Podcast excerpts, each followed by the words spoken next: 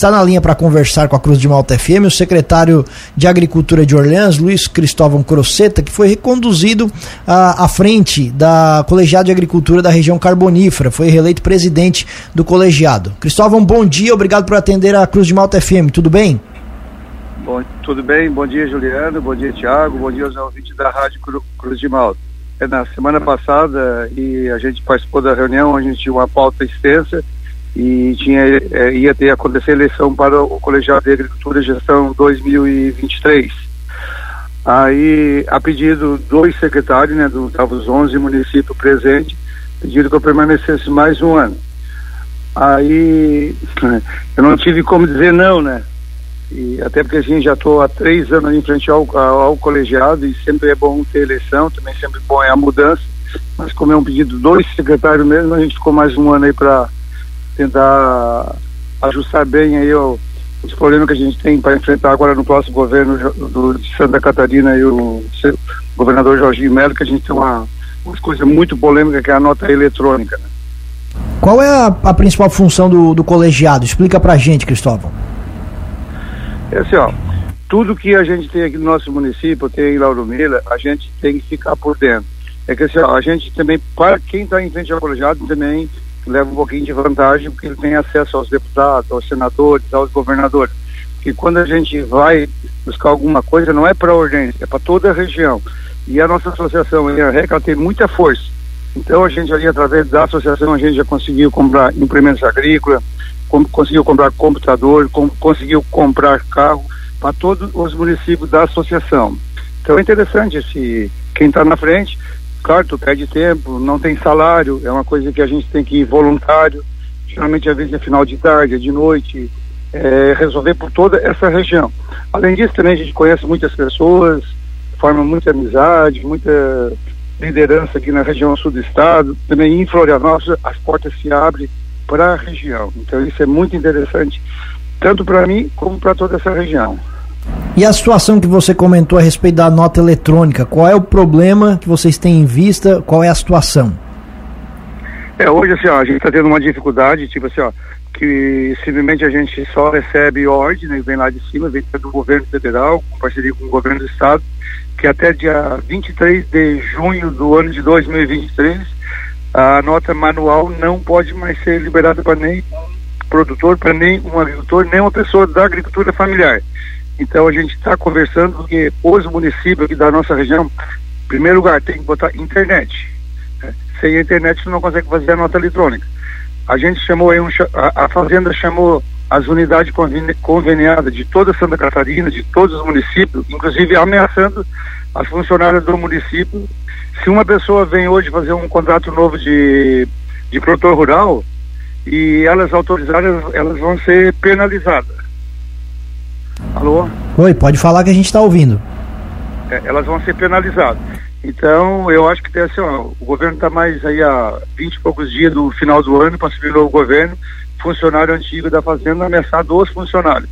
Então, isso não pode acontecer. A gente tem agora dia 8, eh, vão ver, a gente vai tentar chegar no secretário de Fazenda e o Paulo Eli para tentar mudar, reverter e dar esse apoio ao agricultor para que se cumpra até, até o ano que vem na data como foi prometido pelo governo que está hoje na, no, em frente ao governo de Santa Catarina. Vocês acreditam que essa transição, se for feita até o meio do ano, como você comentou, ela é possível de ser feita?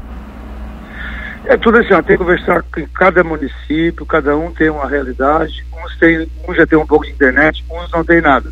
O que a gente também está pedindo do governo do estado, que ele também transfira um recurso aí, não é muita coisa, depois de, de para comprar computador, comprar impressora, que coloca nas secretarias, porque tem muito produtor que não vai conseguir tirar nota fiscal. Também porque não tem conhecimento, é um, é, essas coisas aí de internet, essas coisas.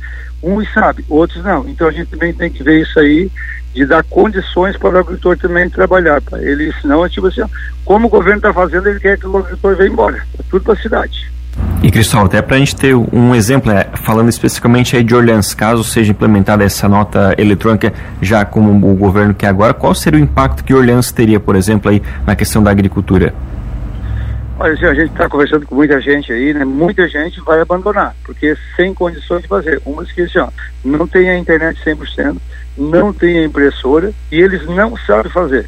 E o governo está proibindo de fazer na secretaria hoje isso aí, né? Então eu acho é um absurdo. Eu acho que eles não sabem a realidade, eles ficam só lá em Florianópolis, sentados lá naquelas cadeiras, olhando para o mar, trabalhando também, né? Mas eles não sabem a realidade do município. E cada município tem uma realidade. Então eu acho que eles tinham que sair, tinham que visitar. Inclusive, a gente provocou aí o, em toda Santa Catarina, em todas as 20 associações, agora em, antes da eleição, foi visitado com o secretário, com o presidente colegiado, com a Fazenda e com vários deputados em toda Santa Catarina, as 20 associações, nós, é a REC, a MESC e, e a Muriel. E infelizmente o, o pessoal da Fazenda não comparece, não vem. Tu vai lá e diz uma coisa, depois chega aqui, tu marca a reunião eles não comparecem. Então eles deixam assim, a, a mercê. Então, eu acho que está na hora de fazer a coisa certa, explicar para a população o que, se, o que vai ser feito agora para essa para essa próxima gestão aí do governo Jorginho em 2023. Primeiro esse início acho que vai ser bem turbulento. Eu iria lhe perguntar, secretário, justamente sobre essa questão, se vocês levavam essa demanda ao pessoal, né, de, de, de da dificuldade de internet, da, da outra ponta, do agricultor, para o pessoal que está trabalhando dentro do escritório. Você acabou de falar então que essa demanda é levada, mas que eles não atendem essas solicitações, é isso? Sim, sim, a gente levou ao, ao governador que está hoje na, na atual, levamos uma carta para o ex futuro governador, levamos Paulo Eli, Fazenda, tudo, a gente participou de reunião, aí quando chega na hora eles não participam, eles caem fora, aí deixa a gente voando, né? Então a gente quer marcar agora, até parece assim, ó, que vai ter uma reunião com o governador agora dia 12, a FECAN está tá organizando, para a gente conversar com ele para saber do governador o que, que ele pensa sobre a nota eletrônica, porque ele é uma pessoa também que é do agro, ele foi um bancário, ele sabe como é que funciona esse negócio de nota fiscal, ele é deputado por várias vezes, ele foi senador, então acho que ele conhece os catarinenses.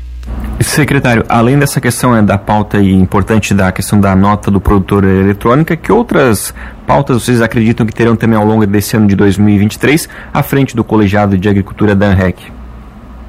É uma das coisas que a gente vai botar é o calcário, né? A nossa região é déficit em calcário, né? A gente recebe até muito pouco, produz muito, muita produção agrícola, tanto Ordense como Lauro Miller, como Nova Veneza, como Içara, uh, enfim, todos os municípios dessa região. Então, assim, é um pedido aqui até da pessoal da IPAG, o pessoal da agricultura, tipo assim, você, esse último ano veio uma média de 15 toneladas de calcário para cada família, é muito pouco. Então eu acho que é uma coisa que o governo tem na mão. Eu acho que ele podia dar um, aumentar uma cota de 30 ou 45 toneladas para cada para quem tiver interesse em Santa Catarina. Então a gente está conversando com os outros secretários dos outros municípios, com as outras associações, de aumentar essa cota.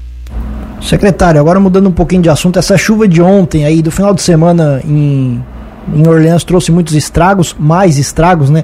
Ou pioraram o que já estava ruim? Olha, é assim, ó, as chuvas são constantes, né? Ontem choveu muito aqui no município de Orleans. A chuva foi mais localizada na cidade, nos bairros, inclusive inundou vários locais, né? Inclusive aqui no bairro Belo nós temos a Secretaria de Agricultura, é, ficou aqui o trânsito sem passar ninguém, no Alto Paraná, no Nova Orleans, vários bairros da, da nossa região ontem ficou sem trânsito. No interior até ontem, mesmo de noite, final da noite, Hoje cedo eu já entrei em contato, onde tem essas pontes aí que, essas últimas chuvas agora do, do final do mês passado, elas carregaram ali a, as pontes provisórias. Não foi muita chuva, mas a gente ainda não conseguiu nem arrumar todas, tá?